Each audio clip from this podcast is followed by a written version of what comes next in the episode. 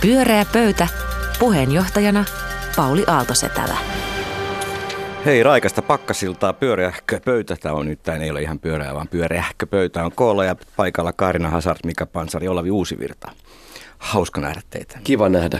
Olette päässeet tuolta pimeydestä tänne radion, radion ihmeelliseen maailmaan. Hei, eka kysymys ennen kuin lähdetään niin, niin isompiin teemoihin, niin, niin, niin kuka on sanonut näin? En hyväksy enää sellaista ajattelua, että kamreeri tulee ja sanoo, mihin rahat riittävät. Minä. Karina ole Hazard tota ja Pääministeri Antti Rinne. Kyllä, ja se tuli mieleen nyt, kun oliko se eilen, kun Ilta-Sanomat kertoi, että, että siellä oli tämmöinen eduskunnan hallintojohtaja Pertti Rauhio, joka kertoi, että budjetti hallitusneuvotteluille oli 180 tonnia, mutta niihin hupsista heikkaa menikin 600 000. Ja nämä hallitusneuvottelut olivat kaikkien aikojen lyhimmät ja kaikkien aikojen kalliimmat. Niin kysyisin teiltä, miten tällainen investointi hallitusneuvotteluihin, miltä se teistä kuulostaa? Onko pikkumaista puuttua tämmöiseen 600 000 euron menoerään? Tietenkin varmaan kiinnostaisi nähdä vähän sitä kulurakennetta, että mistä, mistä tämä summa muodostuu, tai nimenomaan tämä korotussumma, että onko siellä sitten esimerkiksi tilattu vähän kalliimpia konjakkeja. Konjakkeihin saamme, saa tuota kulumaan yllättävän paljon rahaa, jos Niihin muutama ottaa sata tonnia sieltä vähän saattaa ylä, niin. ylähyllyn puolelta, mutta sittenhän tietenkin, ää, en tiedä, onko sitten vuokrat noussut tai mihin ne rahat ylipäätään, mitä kuluja siellä on, kuka tietää. Tuo, tota, niinpä niin. Tuota, tuota, Ravintolakuluja, ylityökuluja, tilavuokria. Mä, mun on vaikea Samoja uskoa, että, ennenkin. että nykyään niin kuin sitä konjakkia veittäisi hallitusneuvottelussa ihan, niin kuin, ihan kaksin käsin. Kyllä aika hyvän tuulisia oli kyllä niissä Okei. television Mutta jotenkin toi, että, että siellä vaan viinaa vedetään, mielestä vähän sellaista niin kuin vanhaikasta ja vähän No halpamaista. entäs se budjetin ylitys, onko sillä mutta mitään tota, merkitystä? joo, mutta että mä just mietin, että mistähän se johtuu, että onkohan säätytalo esimerkiksi kolminkertaistanut kertaistanut vuokransa tai jotakin. Että mi, mis, siis jos sä sait tämän tiedon jostain, niin oliko siinä mitään erittelyä, että mistä tämä koostuu? No kyllä tämä oli aika pahoillaan tämä hallintojohtaja Pertti Rauhio, joka yrittää sitten säästää jostain muualta, että tämä budjetointi meni näin pieleen. Mutta kertooko sä nyt, mistä tämä koostuu, ei ole tietoa. Muun muassa noista, mitä luettelin. Tässä oli kuusi eri työtä. Tässä oli kaksi aloitustyötä ja kolme päätyötä ja yksi lopetustyö. Tästä muodostuu tämä. No, kieltämättä aika kohtuuton summa. no, mitä, mitä vikas sanoo? Olavi jo käsi takkiin. Joo, joo e- siis e- etukäteen oltiin vähän huolissaan, että säätytalo ei ole ihan parasta niin kuin tekniikalta ja muulta, että voisiko siinä olla jotain tekniikan vuokria, en, en tiedä. Ja sitten, sitten myös kuulin, että nyt oli paremmat ruuat kuin aikaisemmin, että oli kasvisruokaa. Että se kasvisruoka varmaan selittää tämän budjetin Sehän on ylityksen. tosi kallista. Kyllä, kasvisruoka on kallista. No niin, mutta toivotaan, että tämä ei jatku, kun valtion budjetti on 250 miljardia, että sekin ei kolminkertaistu vai mitä. Olavi, mistä puhumme seuraavaksi? No juu, tuota, viime viikolla äh, vietettiin äh, saamelaisten kielten viikkoa ja, ja tota, tämä aihe on nyt ollut muutenkin ajankohtainen ja niin sanotusti tapetilla. Äh, ja osittain siitä syystä, että tässä aivan hiljattain on äh, julkaistu tietokirja Kukka Rannan ja Jaana Kannisen äh, kirjoittama Vastatuuleen Saamen kansan pakkosuomalaistamisesta kuuluu kirjan alaotsikko. Ja, tämä kirja käsittelee, kirja, jota en ole siis vielä lukenut, myönnän sen nyt tässä Se on heti tyypillinen tapa Se on käsitellä tyypillinen tapa käsitellä. Mutta eh, sen sijaan, että käsittelisimme kirjoja, niin niin käsitelkäämme aihetta. Kirja siis käsittelee eh, ymmärrykseni mukaan Suomen valtion ja Saamen kansan välistä vastakkainasettelua, ää, joka on, joka on jatkunut jo, jos ei nyt satojen, niin ainakin kymmenien, kymmenien vuosien ajan. Ja tässä kirjassa annetaan ääni nimenomaan saamelaisille ja, ja käsitellään tätä heidän tämmöistä sukupolvet ylittävää trau, traumaattistakin, traumaattisiakin kokemuksia, joiden, joiden pohjalla on jopa tämmöinen, jos jyrkästi ilmaisee, niin kolonialistiset toimet. Ehkä lainausmerkkejä käytämme tässä, mutta, mutta eli tässä kä- käsitellään tavallaan tätä, tätä niin suomalaist, suomalaistamistoimia Saamen kansaan kohdistuneita ja kulttuuriin jatkuu kohdistuneita, edelleen. jotka jatkuvat edelleen. Eli tämmöistä niin kuin sopeuttamis- ja mukauttamis, mukauttamistoimia ja tota, näiden vaikutusta sitten saamelaiseen kulttuuriin. Ja sitten tässä... Nyt jo kysymyksiä ei kuule. No niin, niin esimerkiksi voisin, voisin tota, kysymyksiä, joita tästä herää. Norjassa esimerkiksi on valtiolliselta taholta ää, pyydetty anteeksi Norjan saamelaisilta. Ja, ja tota, pitäisikö Suomen valtionkin taholta odottaa niin tämmöistä virallista anteeksi, virallista anteeksi niin.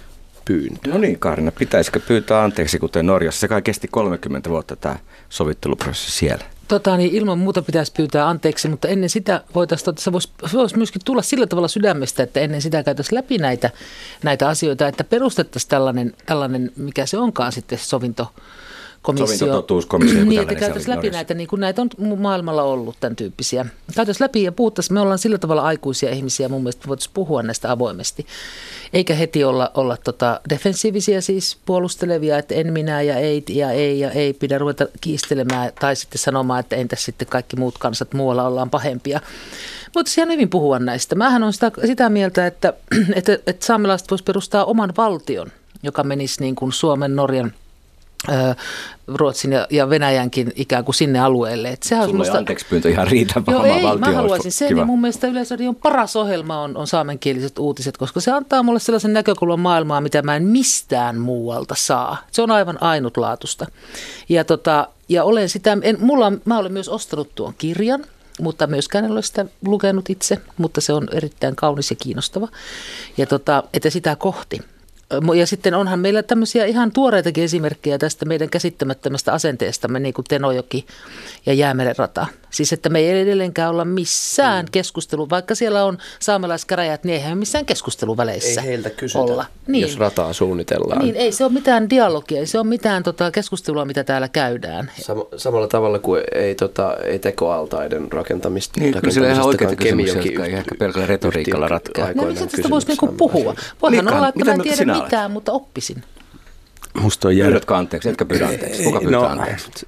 No nyt tämä ehkä vähän liittyy siihen keskusteluun, mitä on käyty, että miten suomalaiset kohteli venäläisiä vankeja näillä vankileireillä ja suomalaiset loukkaantui, että venäläiset sanoivat, että me oltiin sikoja silloin, että ei suomalaiset ole koskaan ollut sikoja. Ja tässä vähän samanlainen, että meidän on niin vähän vaikea ehkä tunnistaa, että tiettyyn tilanteeseen liittyen niin suomalaiset on kohdellut saamelaisia tosi törkeästi ja se kirja, kirja-arvostelun perusteella kertoo karmeita tarinoita siitä, mutta, mutta eihän tämä nyt ihan niin surkea tilanne, että oikeusistuimissa on nyt vuosikymmeniä mietitty niitä maanomistusoloja se ongelma on se, että 1700-luvulla näillä saamelaisilla oli jotain dokumentteja niistä maan, maa-oikeuksista, mutta sitten 1900-luvulla isossa jaossa, niin ne hävisi ne kaikki paperit. Ja tämä on niin oikeasti tämä on niin kuin juridinen kysymys. Ja, ja 90-luvulla tehtiin paljon semmoisia päätöksiä Suomessa, jossa saamelaisten legitiimikulttuurinen asema nostettiin ja muuta. Että mä, mä aina jotenkin niin kuin uskon tämmöiseen edistykseen kuitenkin, mutta se, miten niitä on kohdeltu, se on ihan järkyttävää. Mutta en mä siltikään halua mitään totuuskomissioita, koska on niin paljon historiassa niitä erilaisia totuuskomissioita, niin en kannata. Minkä takia me ei voitaisiin tota käsitellä kaikkia meidän historian kysymyksiä? Niitä on liian paljon. Niinkö? Niin, no on aika paljon. Heidi niin. Hautala haluaa esimerkiksi tämä taistolaisvaiheessa tehdään totuuskomissio siihen. Ja tämä on ihan loputon no, tie lähteä niin kuin totuuskomissio. Mutta niin. mut siis se on ihan selvää, että saamelaisia on kohdeltu tosi törkeästi on. ja meidän pitää tunnistaa se, että meidän kulttuurissa on ollut ihan samaa kolonialismia kuin muissakin kulttuureissa. Ja kyllähän niin kuin saamelaisia esimerkiksi 1900-luvun alkupuolella, niin niitähän lähetettiin maailmannäyttelyihin. Katsotaan, siellä oli polyneesialaisia ja saamelaisia viereisillä osastolla, jotka ikään kuin kertoi, miten edistys on edistynyt. Jotkut on jäänyt kivikautiselle tasolle ja tämän päivän näkökulmasta tuntuu ihan käsittämättömältä. Niin ja sitten tässä on myös se, että sehän niin kuin poliittisesti tosi haastavaa lähteä puolustamaan saamelaisia, koska esimerkiksi jos puhutaan vaikka tästä niin kuin maan, maan omistuksesta, näistä tästä kysymystä. Ja minusta on mielenkiintoista, että miten voi olla mahdollista, että tämä, tämä juridinen prosessi on kestänyt siis yli sata vuotta. Ja, ja se, se, ei, se ei ole vieläkään ratkennut. Mut, mut jos, tiedän, jospa se on niin tiedän, mutkikasta, jospa niin, hyväksytään, että se on kerta kaikkiaan niin, mutkikas niin, asia. Sitten, jospa ei ole vain poliittista tahtoa sitä selvittää, koska onhan se selvää, että jos nyt joku poliittinen tota, taho lähtisi tätä puolustamaan, että joo, että, että, että ne maat kuuluu saamelaisille, niin siinä kuitenkin sitten tavallaan siellä on satojen miljoonien ää, arvosta Tota, ajattele, että oikeusjärjestelmä on jotenkin poliitikoista riippuvainen tai ohjattavissa kuitenkaan? No en, en sitä ajattele kuitenkaan tässä tapauksessa, mutta, mutta mä ajattelen, että mua kiinnostaa, että miksi miksi esimerkiksi nyt tämä nykyinen hallitus ei ole nostanut, äh, nostanut tuota agendalle korkeammalle tätä saamelaiskysymystä, kun siellä kuitenkin on tavallaan nimenomaan juuri ne puolueet, jotka sitä on edes jossain määrin pitänyt, pitäneet pinnalla. Kyllä ymmärrän, että se on tota- turhauttavaa. Sitä keskustelu alkaa aina uudestaan, kun tulee uusi hallitus. Toi, tota, mikä puhut niin kuin vähän, mun mielestä vähän sillä sylkäisten sanoo totuuskomissio. Niin mä, mm. en, tota, niin mä en ainakaan ajattele, että, että tämän tyyppiset keskustelut olisi sellaisia, missä etsitään syyllistä ja rangaistaan, vaan pikemminkin sellaisia mahdollisuuksia puhua ääneen asioista ilman, että ketään syy, syytetään, että löydetään jonkun tyyppinen yhdessä elämisen ja sovun muun ilmapiiri. Et mun mielestä sellaista varsinkin näinä aikoina, joka on, niin kuin jossa keskustelu ja kanssakäyminen somen myötä on yhä enemmän sellaista reagoivaa ja nopeata ja mm. näpäyttävää ja tämän tyyppistä, niin päinvastoin, että tällaiset niin kuin julkiset mahdollisuudet ylipäätään rauhassa käsitellä asioita ilman, että siinä etsitte syyllisiä, ne ei välttämättä niin kuin totuuskomissiota, vaan ikään kuin sovinto. Kirjakin oikeastaan totuustyötä siinä mielessä, että se on tietokirja aiheesta. Niin. Joo, kertoo, ihan rauhassa voi, voi niin kuin, tavallaan, ei tarvitse heti mennä tilttiin siitä, että mm. voi ei, minä olen suomalainen, olen siis tehnyt väärin. Voi ihan rauhassa katella, niin, mitä on tapahtunut, niin, tai mennä keskitysleirejä. Niin, niin, niin, niin, niin, niin, se, kyllähän Etelä-Afrikassa totuuskomissio, niin sehän oli sovittelua, eihän se ollut niin kuin niin. sitä, mutta, mutta tässä niin kuin oikeasti, jos nyt sanotaan, että täällä on yksi ainoa oikea totuus siitä maanomistusoloista, niin, niin kyllä mä luotan suomalaisen oikeuslaitoksen, että kyllä ne tekee työtä ja on tehnyt työtä ja se on oikeasti vaan vaikea kysymys. Ja sitten tulee vaikeita kysymyksiä, että esimerkiksi poronhoito on ympäristön näkökulmasta hirveän ongelmallista, ympäristöongelmia ja muita semmoisia, niin eikö me saada puuttua niihin, että se tulee niin kuin vastakkaisia intressejä, joka voi olla ympäristönsuojelu esimerkiksi. Ja, ja meidän pitää hyväksyä, mutta mä, mä oon ihan samaa mieltä, että jos se on sovittelukomissio, niin se on ihan ok, mutta mä en halua, että joku sanoo, että täällä on se totuus ja poliitikot on vaan yrittänyt piilotella sitä totuutta. Ei, en minäkään missään nimessä mitään sellaista halua, vaan nimenomaan se, että pääsisi keskustelemaan kaikista näistä vaikeista asioista. Se on sama asia kuin japanilaiset ja valanpyynti. Siis, joo, joo, voitko joo, joo. puhua, no, okay, voitko me sillä aikuisesti elää joo. maailmassa, missä on paljon harmaan alueita? En mä tiedä, miten nämä on organisoitu ylipäätään, mutta siis, muuta kuin tämän ovaali, meidän oval officeissa. Tota, mutta joka tapauksessa minusta se pitäisi olla niin kuin julkisen vallan Joo. toimeenpanema ja, ja kokoama. Mutta jännää taas on, että se, se helposti sitten niin kuin vaan siirtyy, että ei me nyt tämän hallituskauden aikana ehittykään sitä käsitellä. Se oli niin mitätön asia. Hmm. Pyörää pöytä. Pyöreä pöytä ja suora lähetys keskiviikkoiltana Olavi Uusivirta, Kaarina Hasart ja Mika Pantsari ja Kaarina. Jep, no. Nythän on semmoinen tilanne, että tuota niin, toki on niin, että tämä ilmastokriisi on hyvin poliittinen ja kuuma peruna ja jotkut sanovat, että kysymys on identiteeteistä ja niin edelleen. Mutta mun käsitykseni mukaan suomalaiset ovat talkoohenkistä porukkaa, jotka ovat kauhean niin kuin voimakkaasti valmiita tekemään erilaisia sellaisia päätöksiä ja ratkaisuja omassa elämässään, jotka tätä kriisiä jollakin tavalla vähentävät. Ja varsinkin nyt, kun siis jopa Yleisradion uutisen ajankohtaispuolen päätoimittaja on julkisesti ruvennut flirtailemaan sen asian kanssa, että, että onko ilmastonmuutos nyt sittenkään niin yksiselitteisesti totta vai ei. Mihin, mihin viittaa niin, nyt, tota, en tiedä mistä puhut. Siihen Jouko Jokinen oli lausunut, että pitäisi ehkä, ehkä näitä, näitä tota, epäilijöitäkin pikkusen haastatella ja antaa julkisuutta ja tämmöistä on viime päivinä ollut. Mutta anyway, niin varsinkin tässä tilanteessa mä haluaisin puhua tota, semmoista asiasta, että nyt on lentovero, al- kansalaisaloite, siihen kerätään edelleen nimiä. Ja mä itse on hämmästynyt siitä, että miten se ei heti tullut ne nimet kaikki täyteen. Miten siellä ei jo ole 50 000 nimeä, koska sehän on maailman yksinkertaisin asia. Että kun me kai tiedämme jo, että, että lentoko, lentokoneet, lentoyhtiöt eivät maksa polttoaineveroa ja sitten ne ei maksa ollenkaan lipuista alvia tai kotimaassa niin kuin matalaa alvia. Me niin kuin tiedetään jo, että on tämmöisiä ongelmakohtia. Niin mä kuvittelin, että ilman muuta kaikki menevät sinne. Että muutama kymppi lentolippuu lisää, että jos se näin pienellä vaivalla me voidaan jollakin tavalla näin massiivista ongelmaa omalla omalla kohdallamme helpottaa, niin ilman muuta menen sinne. Et mä lähinnä kysyn teiltä, että, että mitä ihmettä, että miten, miten, miten nimet ei ole, eivät vielä ole täynnä? No joo, itse ihmettelin ihan samaa asiaa, kun juuri kävin tuossa toissapäivänä katsomassa sitä tilannetta. Ja silloin nimiä oli 22 000 tästä tarvittavasta 50 000, mutta nyt kun katsoin äsken, niin nimiä oli jo karvan verran vajaa 30 000. Ja tässä on ihan parin päivän aikana tullut valtava piikki. Nyt on, on kaksi päivää aikaa tota, kerätä vielä, vielä nimiä. Ja tota, äh, aion tehdä Siitä kaikkeni. vielä matkaa, että tehdään hallituksessa Totta kai, joo, mutta musta se olisi, niinku, se olisi, se olisi tota viesti. Selkeä viesti se olisi, Selkeä kyllä. viesti se olisi ja, ja aionkin omalta kohdaltani tehdä sellaisen ö, lupauksen, että jos nämä 50 000 nimeä ö, saadaan kerättyä, niin minä lupaan tehdä kymmenen ilmaista konserttia Alasti. Vanha, alasti vanhainkoteihin, sairaaloihin, vankiloihin ja, ja hoitolaitoksiin. Ää, tota, No, ehkä se alasti oli vähän, vähän huono lisäys tuo tarjouksen, mutta mä sel- sun- selkeä lupaus. mä voin- mä voin Minä sun- olen alasti mä voin siellä sun- siis Sun kotiin, Pauli, tulla alasti.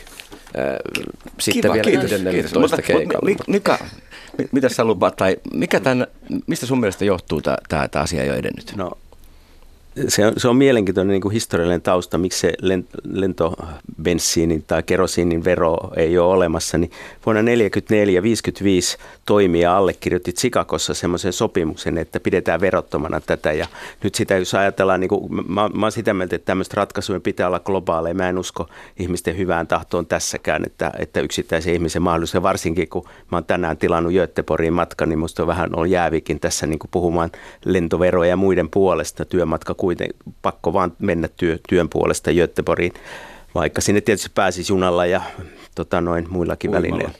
Mutta, tota, mutta et jos mä nyt jotain lupaan, niin mä lupaan eden, tota, puhua näiden globaalien ratkaisujen puolesta, että se koko, kokonaisuudessaan nostaa. Se on hankala yhdessä maassa nostaa lentoveroa, mutta sinähän me voidaan tehdä niin kuin Ruotsissa, että matkustajat maksaa sitä. Ja se on musta ihan hyvä ajatus. Eli lupaan puhua tämän ajatuksen puolesta, mutta en lupaa puhua sen puolesta, että ihmiset on jotenkin hyvätahtoisia ja tekisi niin kuin hyvä, hyvä hyvyyttään, vähentäisi esimerkiksi lentomatkustamista. En usko siihen. Tota, eihän se, eihän tavallaan, siis tarvitse, niin kuin, että ideahan olisi just se, että kun me lennämme, ei niin, että kaikki, kaikilta kielletään lentäminen, vaan kun me lennämme, se maksaisi ihan vähän enemmän. Kyllä. Se on niin kamalan pieni asia. Mutta eikö se vaikuttaisi paremmin, jos se raha käytettäisiin suoraan jotenkin tähän hiilijalanjäljen pienentämiseen, Joo, eikä verokertymään? Joo, kyllä, sitä Eikö voi se sitten neuvotella. Siis, Olisi. Ja, eikö eräänlainen lentovero ole Kompensaatiohan on se malli. Kyllä. Mm. Ö, mutta se, ei se kompen, jos se kompensaatio on vapaaehtoinen, niin ei se tavallaan, sitten se, sit se maksaa vaan ne, joilla oma tunto painaa. Hmm. Mutta siis jonkinlainen lentoverohan on jo ö, käytössä Ruotsissa, Norjassa, Ranskassa, Isossa Britanniassa ja Saksassa. Et pikkuhiljaa ö, maa kerrallaanhan tota, tästä tulee. Ja, ja- vaikuttava. Niin ja se ö, dramaattinenhan se on näihin halpalentoyhtiöihin, koska niillä se polttoaineen kustannusosuus on niin suuri, että Finnairilla se on paljon pienempi, kun siinä on kaikkea muutakin kuin polttoainetta. Huomasitko, toinen tämmöinen mielenkiintoinen ilmastonmuutosta niin, niin tota, pysähtynyt hanke, joka siihen voisi vaikuttaa, oli tämä Aalto-yliopiston tutkijoiden eh, ajatus siitä, että tieliikenteen päästöt voitaisiin puolittaa vuoteen 2030 mennessä heidän esityksen mukaan. Ja siihen hallitus sanoi, että ei ole meidän tilaamaan, ei, ei kiinnosta. Sehän perustuu tämmöiseen polttoaineen myyntilupajärjestelmään, jossa tulee kiintiöt. Nyt me ei ruveta jatketa tuota hallituksen haukkumista, jonka sä jo aluksi 90 aloitit. prosenttia vaan me- meidän tieliikenne, kul, tota niin, eh, tieliikenteestä tulee 90 pinnaa meidän ilmasto. Mutta nyt me puhumme lentoverosta. Ja lentoverosta tulee 2 prosenttia. se on paljon vaikuttavampi, eikö se olisi? Joo, mutta nyt me puhumme kuitenkin sä tästä aloitteesta. tässä nyt Ei jossain- vaan siitä. mielessä. Me puhun, mä puhun tästä kansalaisaloitteesta. No niin. Mä mietin sitä, että onko siinä taustalla, minkä takia ihmiset nahkeasti sen nimensä siihen laittaa, niin onko siinä taustalla se, että tota, minun oikeus matkustaa ja minä nyt sentään mm. ja minun pitää, että se tuntuu siis siltä, että mua jollakin tavalla rajoitettaisiin, vaikka se maailma, mihin, milloin tämä tehtiin tämä Chicagon sopimus, mihin 191 maata sitoutui, niin se oli nimenomaan toisen maailmansodan jälkeen, missä ajateltiin, että ihmisten pitää olla keskenään yhteydessä, että sillä, se, sillä taataan maailmanrauha, että tavarat ja ihmiset pystyy kulkemaan, siksi se on verovapaata ja helppoa. Mm. Mutta, mutta tota, nykyään me ei siinä tuossa mielessä tarvita sitä, että meillähän on jo tämä kaikki tekniikka, millä, minkä kautta mm. me voidaan olla toinen toisiimme tekemisissä, että tämä on ikään kuin vanhentunut koko tämä, tämä sopimus ihan totaalisesti. Niin kuin liikelentämistä Ja, lähinnä. Niin ja kuin- mä ajattelen, että Ei kun ylipäätään ihmiset, se ei ole enää se maailmanrauha, ei, ei tavallaan ole, niin kuin se motiivi ei enää ole olemassa oikeastaan. Se, että jos mä lennähän tästä esimerkiksi Bangkokkiin, niin se tavallaan edistäisi nyt sitten välttämättä kansojen yhteisymmärrystä. Mut mä ajattelen Että se on, tästä- tilanne on muuttunut. Kyllä. Mm. Mä ajattelin tästä niin ylipäätään, että, että se pol- polttava kysymyshän on nimenomaan se, että mistä kaikesta me voisimme jollain äh, tähtäimellä olemaan valmiita luopumaan.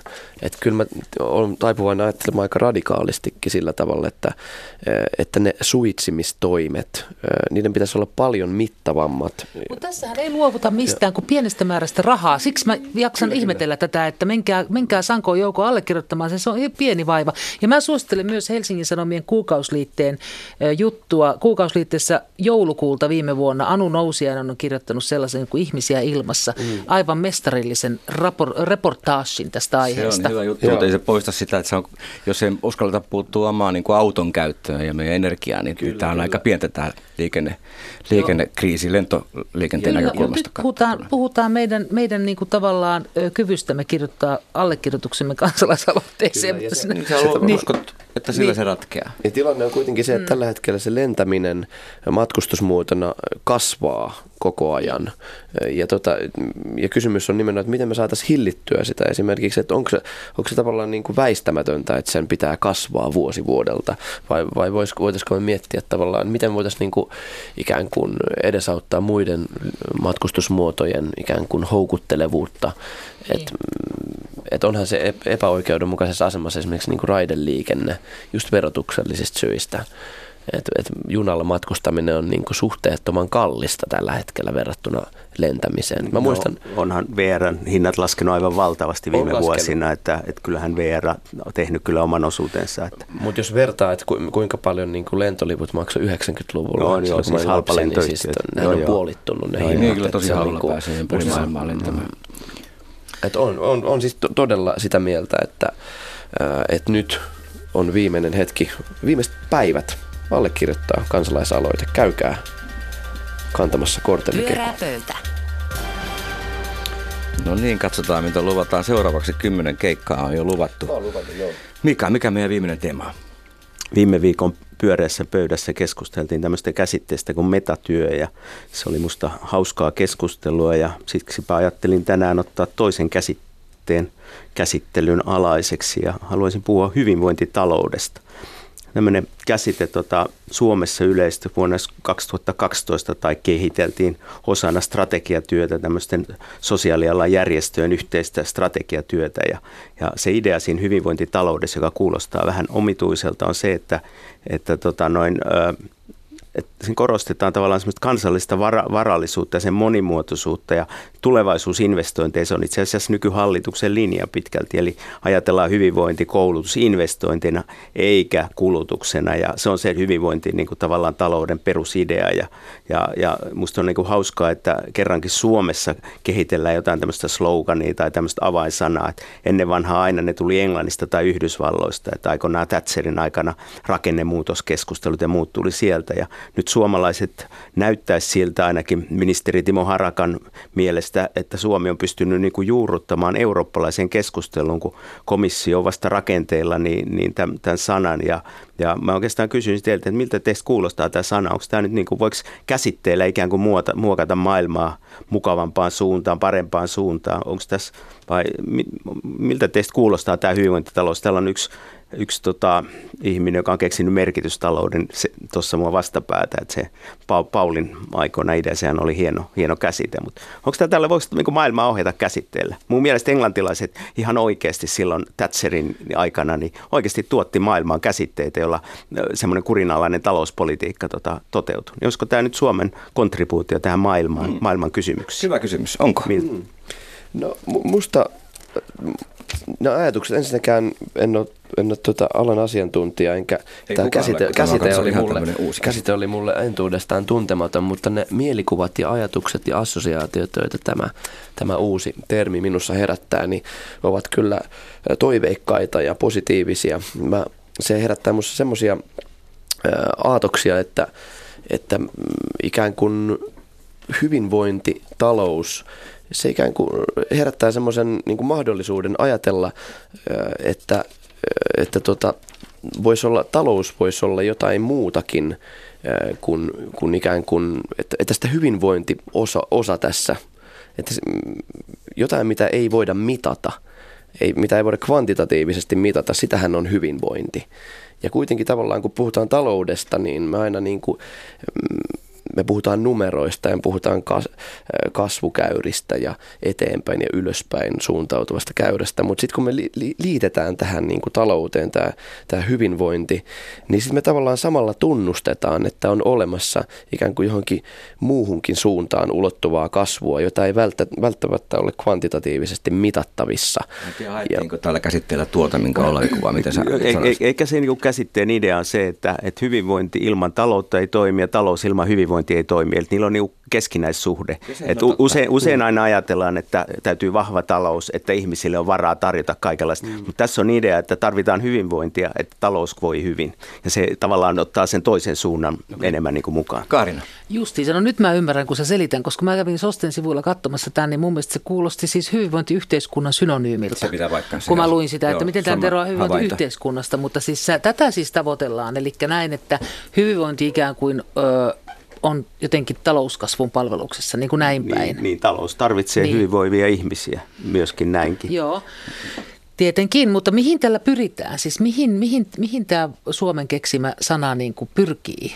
Maailman maineeseen. Mutta siis mitä, mihin, minkälaisiin toimiin tällä pyritään? No mä luulen, että se vähän palataan 60-luvun Pekka Kuusen sosiaalipolitiikka-kirjaan, jossa idea oli se, että, että, että, että se, että kansalaiset on terveitä, niin ne on myös hyviä työntekijöitä ja muita. Että tietyllä tavalla nämä järjestöt varmaan pyrkii siihen, että he saa lisää resursseja, että he voivat sitten kehittää tätä hyvinvoinnin mittareita ja mittausta ja muuta. Että varmasti, mutta se mikä minusta tässä on niin oikeasti oleellista, että siinä on se, se niin kuin, tavallaan korostuu se, että ihmisiä pitää olla luottamus tulevaisuuteen ja tietty optimismi, että jotain tapahtuu. Että nythän meidän niin kuin, talous on semmoinen, että päivä toisen jälkeen kerrotaan, että loppu on lähellä, loppu on lähellä, niin, niin tässä on jonkunlainen toinen. Ja sitten kun tämä on oikeasti terveyskysymys, että kun Duodeckin tota, lääkärien yhdistys ja THL on tutkinut esimerkiksi ihmisten luottamusta tulevaisuuteen, niin, niin sillä on valtava terveysvaikutus, varsinkin syrjäytyneiltä ihmisiltä. Jos sulla ei ole mitään luottamusta, niin et sä kyllä viitti itseäsi kouluttaa, et sä hanki lapsia, etkä mitään. Että tämä hyvinvointitalous tavallaan tuottaa semmoisen vähän toisenlaisen kulman, mutta musta se vähän huoli on se, että onko nyt sitten niin, että, että hyvinvointi palvelee taloutta, että se ei olekaan itseisarvoisesti tärkeää. Onko tuo jotakin konsepteja tai palveluja tai mitä se on? Onko se vain filosofinen käsite?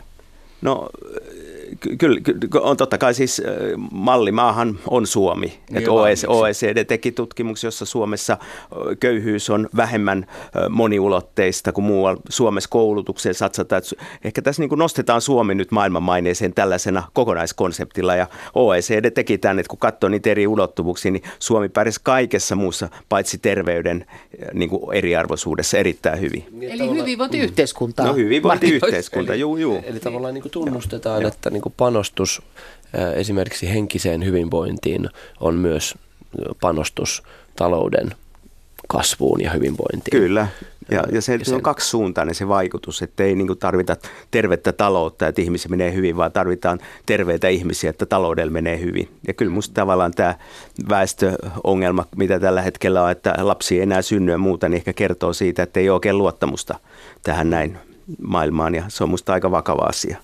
Niin, eikä välttämättä ole ketään, kenen kanssa lapsia hankkisi, että paljon myöskin sinkkuja. Mutta, mutta siis, oletko sitä mieltä, että tämä hyvinvointitalousterminä niin kelpaa tänne joukkoon keskustelun aiheeksi yhtä lailla kuin hyvinvointiyhteiskuntasanakin? Kyllä, mun mielestä, ja minusta on aika jännittävää, jos ministeri Harakka on sitä mieltä, että tämä on se, mitä Suomi nyt tarjoaa EUn uudelle komission puheenjohtajalle, joka puhuu näillä sanoilla ja muuta, niin on se, on se semmoinen käsitteellinen vääntö, joka, jossa niin kuin ennen vanhaan Englantia, Englannista on tullut käsitteet, niin, niin, mutta totta kai tämä on pohjoismainen idea, että eihän mm. tämä, ja Gunnar Myrdal Ruotsissa jo puhu kauan kauan sitten ihan näistä samoista niin, asioista. ihan oma keksintö. No tota, ei olekaan. Ei niin oli se mikä tahansa sana, että jos me saadaan niin kuin pohjoismaista valtiomallia ö, mainostetuksi ja myydyksi maailmalle, niin todella hyvä kaikille. Niin eikö Bernie Sanders on niin kuin tämän asian ajaja tuolla rapakon takana? Kyllä, joo. Sitten, että sehän on joo. lohdullista ja on herättänyt vastakaikuakin siellä. Niin siellä on matkaa kyllä suomalaiseen yhteiskuntamalliin, no on sitten hyvinvointitalous tai mikä tahansa. No joo, se on kyllä totta, mutta musta on ollut ilahduttavaa nähdä, että se, se liikehdintä on aktivoitunut myös siellä.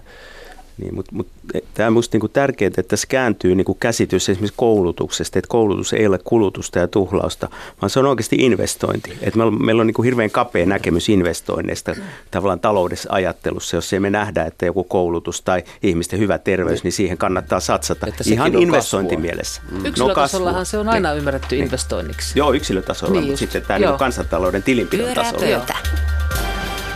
Pyöreä pöytä suoralähetys hei alkaa päättyä tähän. Kiitos Kaarina, Mika ja Olavi hyvästä keskustelusta ja mielipiteistä. Ja ensi keskiviikkona puhumme sitten jostakin ihan mistä sattuu.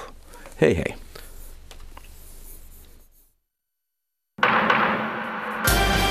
Pyöreä pöytä.